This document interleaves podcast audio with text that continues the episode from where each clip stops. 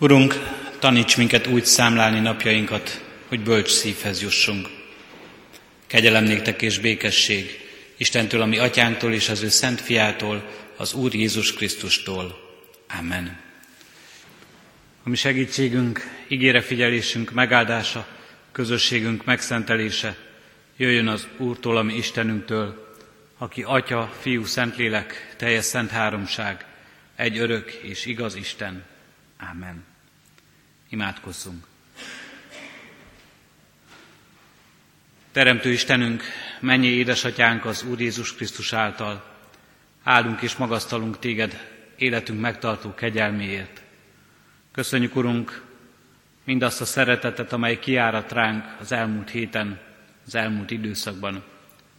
Köszönjük, Urunk, hogy megtartottál minket test szerint ebben a világban, és köszönjük, Urunk, hogy most lélek szerint is arra indítottál, hogy ide a hajlékodba jöjjünk, rád figyeljünk, veled közösségben legyünk, igédet hallgassuk, vezetésedből tanuljunk.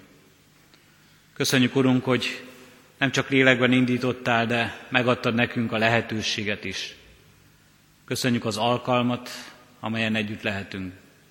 És köszönjük, Urunk, a közösséget, a gyülekezet közösségét, a testvéri közösséget. Köszönjük, Urunk, hogy együtt énekelhetünk, hogy együtt imádkozhatunk, és hogy együtt hallgathatjuk az igét, tanításodat. Kérünk és könyörgünk, Urunk, most egy szívvel, egy lélekkel, jöjj és áraszt ki ránk szent lelkedet. Távolíts el az életünkből minden akadályt, amely megakadályozná azt, hogy valóban előtte nyissuk meg az életünket, hogy valóban a Te vezetésedre hallgassunk. Kérünk és könyörgünk, Urunk, Te, te csendesíts le bennünk minden háborgást, minden zúgolódást, minden lázadást.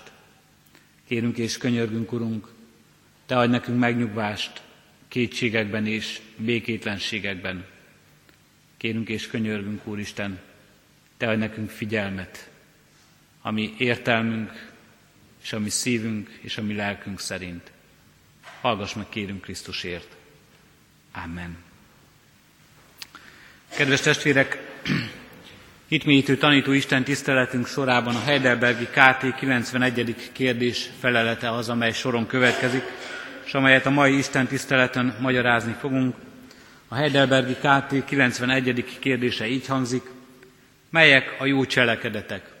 És a választ így foglalja össze a KT.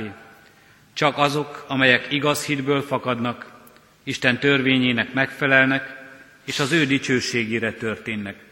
Nem pedig azok, amiket mi tartunk jónak, vagy amelyek emberi meghagyáson alapulnak. Eddig a KT is. Hallgassa meg a gyülekezet azt az igét, amely ebben erősít és tanít minket Pálapostolnak a korintusi gyülekezethez írott második leveléből, a kilencedik rész hetedik verséből, mely így kezdődik, mely így hangzik mert a jókedvű adakozót szereti Isten. Eddig az írott ige.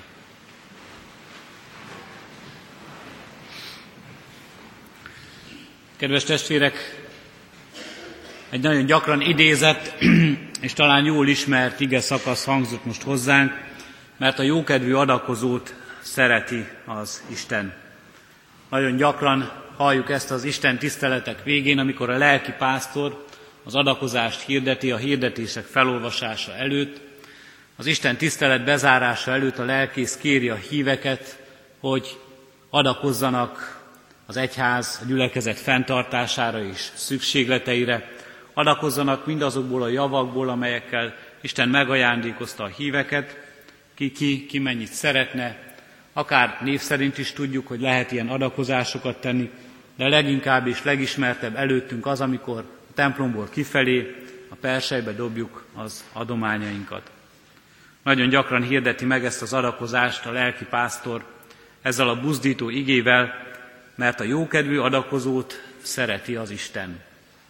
Valóban arra indíthat ez sokakat, hogy igenis érdemes, szabad és kell adakoznunk már itt a Földön, a gyülekezetünk, az egyházunk javára, és ott van benne az a biztatás ebben az igében és az igén keresztül, hogy ezért majd minket az Úristen szeretete, áldása kísér el az életünkben.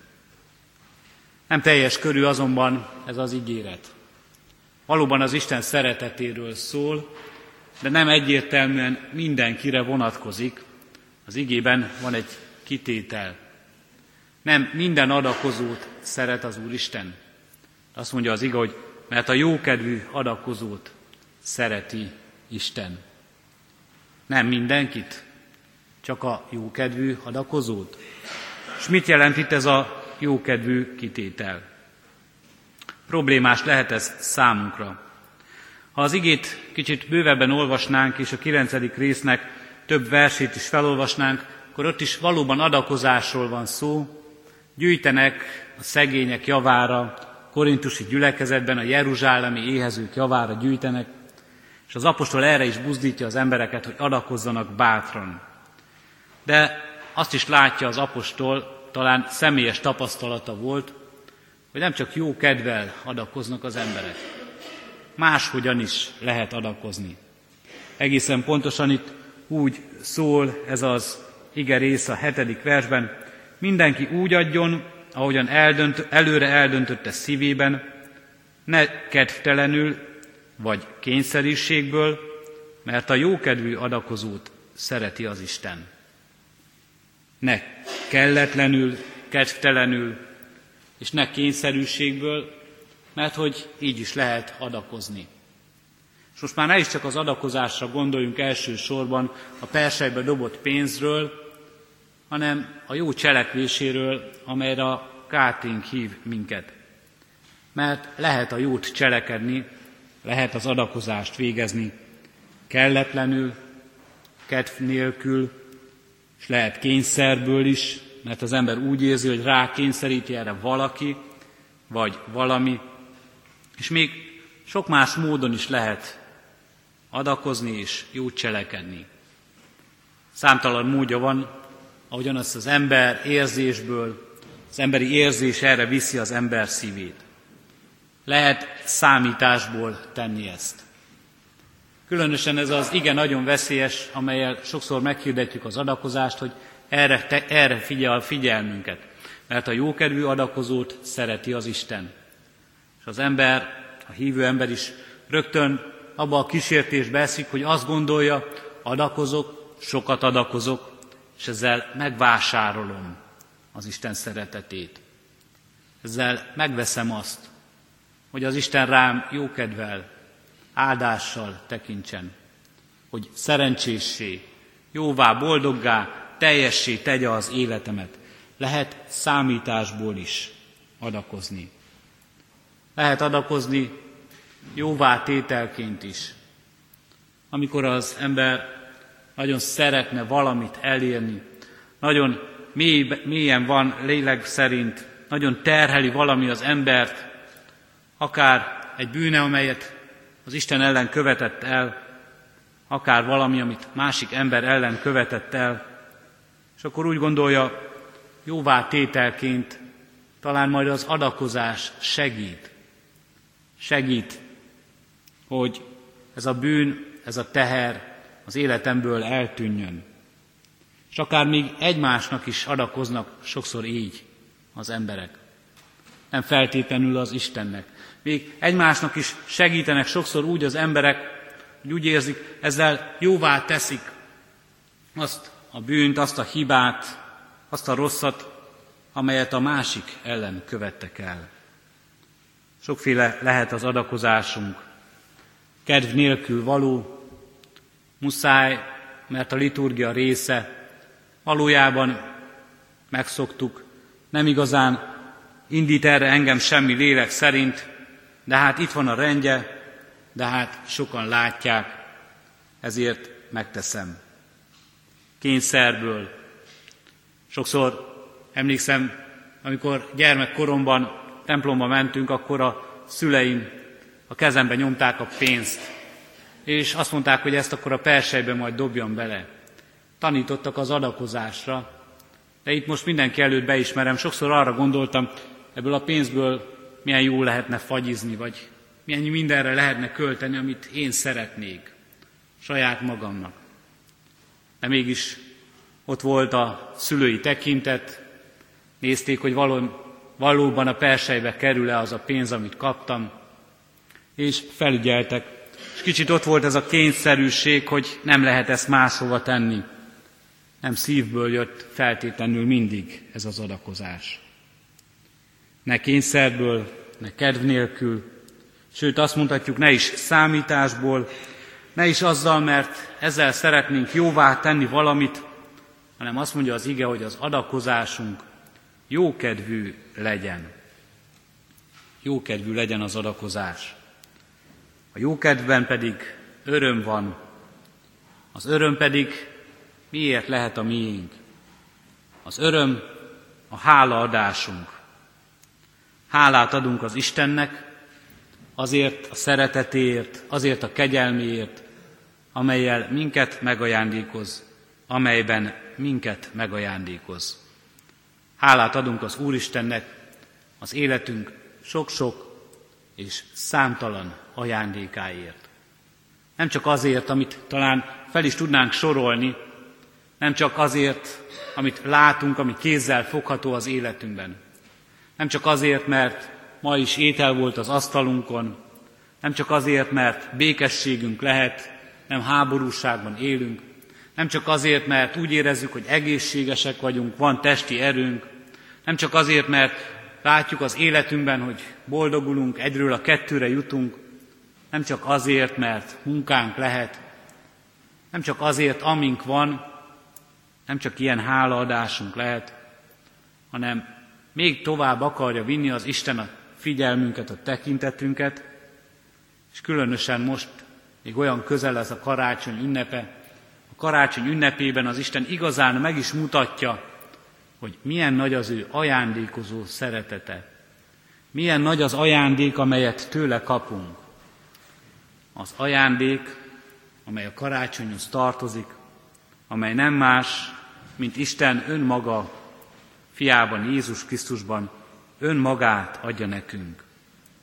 A keresztény ember ennek örülhet, mindenkor ez lehet örömének forrása, ezért adhat hálát, szüntelen hálát adjatok, buzdít erre az ige minket, és ezért dicséri az Istent, és ez az öröm, ez a hálaadás, ez indítja az embert arra, hogy jókedvel adakozzon. Mert hogy az Isten gazdagságát hátrahagyva, gazdag lévén szegény élet érettünk, akkor mi miért fukarkodnánk visszajuttatni neki valamit abból a gazdagságból, amit mi is úgy kaptunk tőle. A korintosiakhoz írott első levélben olvassuk az igéd, mit van, amit nem kaptál, ha pedig kaptad, mit dicsekszel, mintha nem kaptad volna. És ha kaptad, akkor lásd, hogy kitől kaptad. Ki adta neked az életet, a képességeidet, a testi erőt, a szellemi képességeket. Ki adta neked a közösséget, amelynek tagja vagy, amely erősít, amelyért felelősség terhel. Ki helyezett téged ebbe a világba, az Úristen, és kiadott neked mindent, ami itt birtokodban van, addig, amíg ezen a földi élete, ezen a földön élsz. Ha tőle kaptad, miért ne adnál vissza belőle? De Isten nem magának kér. Isten nem azt kéri, hogy neki adjunk, hanem hogy neki hálát adva másoknak adjunk. Akár az adakozásban, a persejbe dobva, akár a jó cselekvésében másokkal jót téve. A jó cselekedetekről szól a KT kérdésünk, és azt kérdezi, mik az igazán jó cselekedetek. Először is azok, amelyek igaz hitből fakadnak. Hitből fakadnak a jó cselekedetek. Nem az értelem szüli azokat. A szofista filozófusok, Szokratész azt tanították az ókorban, Krisztus előtt, és mai napig is átszövi ennek a világnak sok-sok ideológiáját, sok-sok tanítását, hogyha az emberek megértik a jót, ha az emberek eljutnak arra, hogy mi a jó, és belátják, hogy mi a jó ezen a világon, akkor az emberek ezt meg is fogják cselekedni. Nincs más dolga a bölcseknek, a tanítóknak, mint hogy az embereket megtanítsák, hogy mi a jó. És ha az emberek ezt megismerik, megtanulják, jó belátással lesznek róla, akkor megcselekszik e világban. Sajnos az az emberi tapasztalat, hogy ez nem így működik. Ha az ember látja is, hogy mi a jó, ha az ember fel is ismeri a jónak szükségességét, és az ember föl is ismeri, hogy az az igazán jó, ami egyetemes, ami nem csak nekem jó, hanem másnak is jó, az ember olyan, hogy mégiscsak azt cselekszi, leginkább és elsősorban arra gondol, ami neki jó, ami önmagának jó. Az igazi jó cselekedet azt mondja a káténk, hitből fakad. Hitből, abból, hogy Isten az embert képes, képes szent lelkével úgy megállni, megállítani, megáldani, képes úgy megigazítani, képes az embert olyan szabaddá tenni, hogy felszabaduljon arra, hogy nem önmagára tekint. Felszabaduljon abból a rab, rabságából, hogy önző legyen a jó cselekvésében is. Hogy Istenre tekintsen, a másik emberre tekintsen, és azután önmagára tekintsen. Hitből, a hit szabadságából, a hitnek Istenbe vetett erejéből, Istentől nyert ajándékból tud az ember jót cselekedni. És az igazán jó cselekedetek Isten törvényének felelnek meg, ezt mondja másodszor a KT. Nem emberi törvényeknek felelnek meg. Azt mondja kt hogy kevés, ha a jó cselekedetünk csupán emberi normáknak felel meg. Csupán az emberi normákat teljesítjük abban. Jézus Krisztus tanít minket több helyen erre. Azt mondja, szerest fele barátodat, mint magadat. Egy szép emberi norma. Nem Krisztus mondja először a világ történelemben ezt a tanítást, nem is ő mondja utoljára. Minden embernek kötelessége így élni ebben a világban, mondja Krisztus, és mondják nagyon sokan, szeresd fele barátodat, mint magadat. Amit nem szeretnél, hogy az emberek veled tegyenek, azt te sem tedd meg. És amit szeretnéd, hogy az emberek veled megtegyenek, te is azt cseleked. Általános emberi tanítás és norma. Krisztus azonban még tovább megy, és a keresztjéneknek, az őt követőknek valami többet mond. Azt mondja, hogy aki közületek első akar lenni, az legyen mindenki szolgája.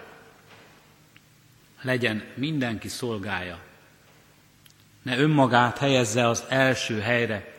Ne önmagára gondoljon először, ne önmagából induljon ki, ne a saját maga célját, a saját maga boldogulását keresse. Helyezzen ez elé mindent és mindenki mást. És azt mondja a harmadik KT passzusunk, az Isten dicsőségére történnek az igazán jó cselekedetek. És ide kapcsolódik az, hogy erre az első helyre az ember az Úristent helyezze. Az ő dicsősége legyen a cél, a legfontosabb cél. Az igaz hitből fakadjon a cselekedet, ez legyen az ok, és az Isten dicsőségére történjen. Ez legyen a cél, a hálaadás. Mert Istenből fakad, Isten tesz minket képessé erre. Az egyház története során, a teológia története során nagyon sokat vitatkoztak a Biblia kutatók, a teológusok, a prédikátorok, a lelkipásztorok, és vitatkoznak ma az egyházak is arról, hogy mi szükség van a jó cselekedetekre, van-e a jó cselekedetnek érdemszerző volta, üdvözülhet-e az ember a cselekedetei által, mi azt tanítjuk reformátusok, hogy csak hit által üdvözülhetünk. A jó cselekedeteink minket nem üdvözítenek, mert először van a mi üdvözülésünk, az üdvözülésünknek a tudata a szívünkben, hogy az Isten minket megváltott, az Isten minket szeret, az Isten minket megtart ebben a világban, az Isten minket megajándékoz ezzel a szabadítással, és ebből, ebből a hitből és ennek tudatából fakadnak a jó cselekedeteink. De akkor, amikor mi ezt már felismertük, amikor mi ezt már tudjuk, akkor már ott lehet a szívünkben az üdvösségünk bizonyossága is. És majd ebből tesz képessé minket az Úristen arra, hogy jót tegyünk, hogy jót cselekedjünk. És tehet az ember jót. Ez is nagy kérdés ebben a világban. Bár Kálvin azt tanítja nekünk, a keresztény ember, az Isten lelkétől indított ember is sokszor még azt a jót is el tudja rontani, amit az Isten benne elkezd.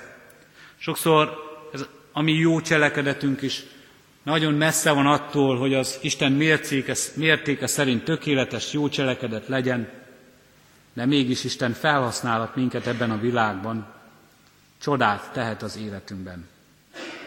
És tehetünk jót az ő dicsőségére.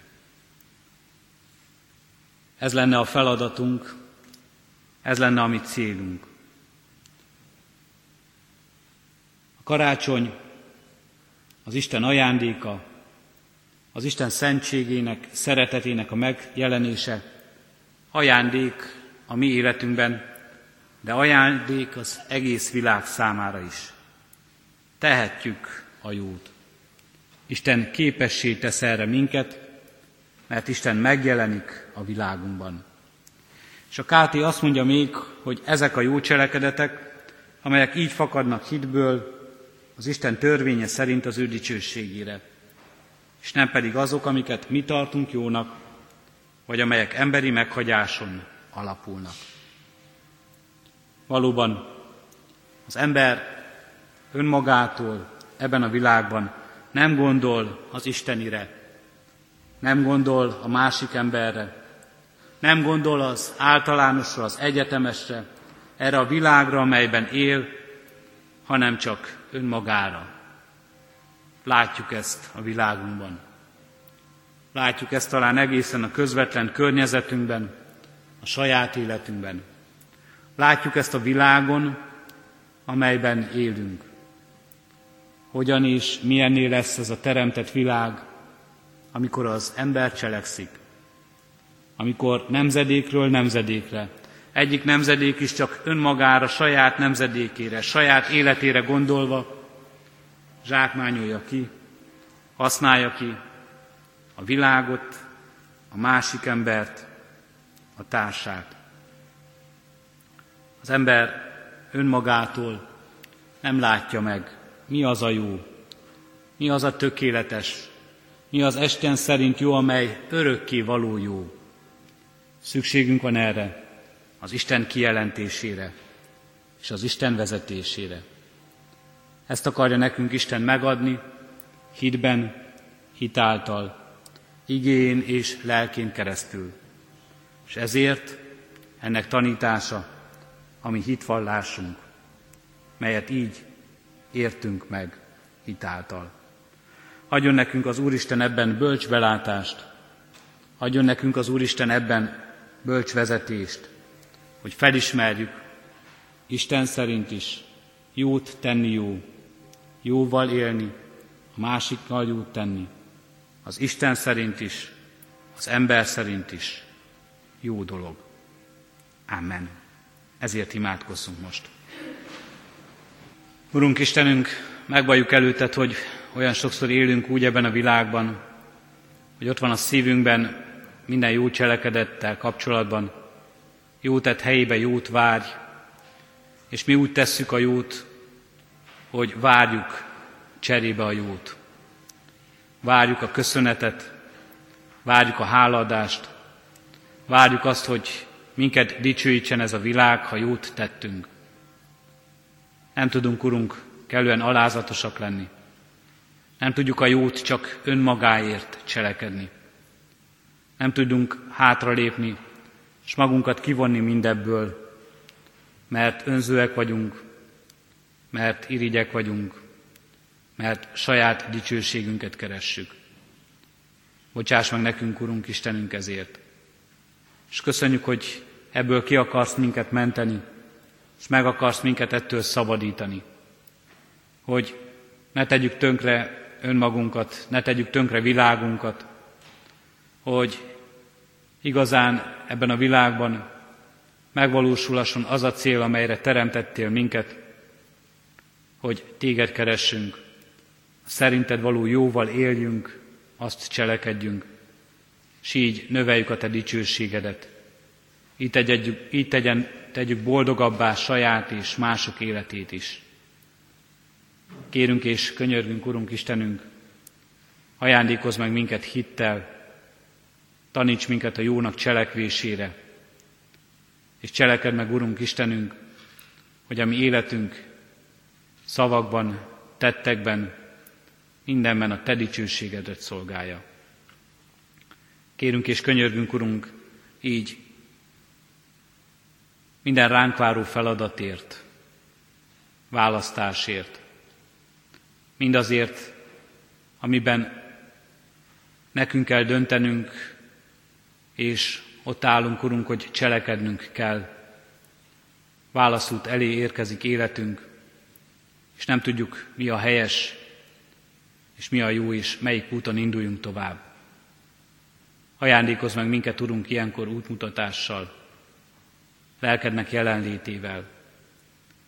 Taníts minket, Urunk, hogy rád figyeljünk, és a Te akaratodat tudjuk megcselekedni a világban. Tudjuk a jót választani, és a szerinted való jót megcselekedni. Kérünk és könyörgünk, Urunk, így minden ránk bízott feladatért. Urunk Istenünk, ne hagyj azokban magunkra minket, ne legyünk árvák és elagyatottak és tanácstalanok. Kérünk és könyörgünk, Urunk, így minden ránk bízott emberért, akikért felelősség terhel minket. Add, Urunk, hogy tudjunk nekik szolgálni, tőled kapott szeretettel, türelemmel, útmutatással, az evangélium örömével. És kérünk és könyörgünk, Urunk, így nem csak önmagunkért, hanem közösségeinkért is. Így ezért a gyülekezetért, és a Te egyházadért ebben a világban. Bocsáss meg nekünk, Urunk, ha miattunk káromoltatik a neved, mert nem figyelünk rád, mert a mi jó cselekedeteink is csak önzőek, nem rád mutatnak. Újíts meg ebben minket, Urunk, terem csúlyá és add, hogy neked szolgálhassunk. Hallgass meg most kérünk csendes imádságunkban. Köszönjük, Urunk, hogy megszólíthatunk téged, és te meghallgatsz minket. Amen. Mi atyánk, aki a mennyekben vagy, szenteltessék meg a te neved. Jöjjön el a te országod, legyen meg a te akaratod, amint a mennyben, úgy a földön is. Mindennapi kenyerünket add meg nékünk ma, és bocsásd meg védkeinket, miképpen mi is megbocsátunk az ellenünk védkezőknek. És ne vigy minket kísértésbe, de szabadíts meg a gonosztól, mert Tiéd az ország, a hatalom és a dicsőség mind örökké. Amen. Az Atyának szeretete, a mi Urunk Jézus Krisztusnak kegyelme, és szent lelkének közössége legyen és maradjon minnyájatokkal most és örökkön örökké. Amen.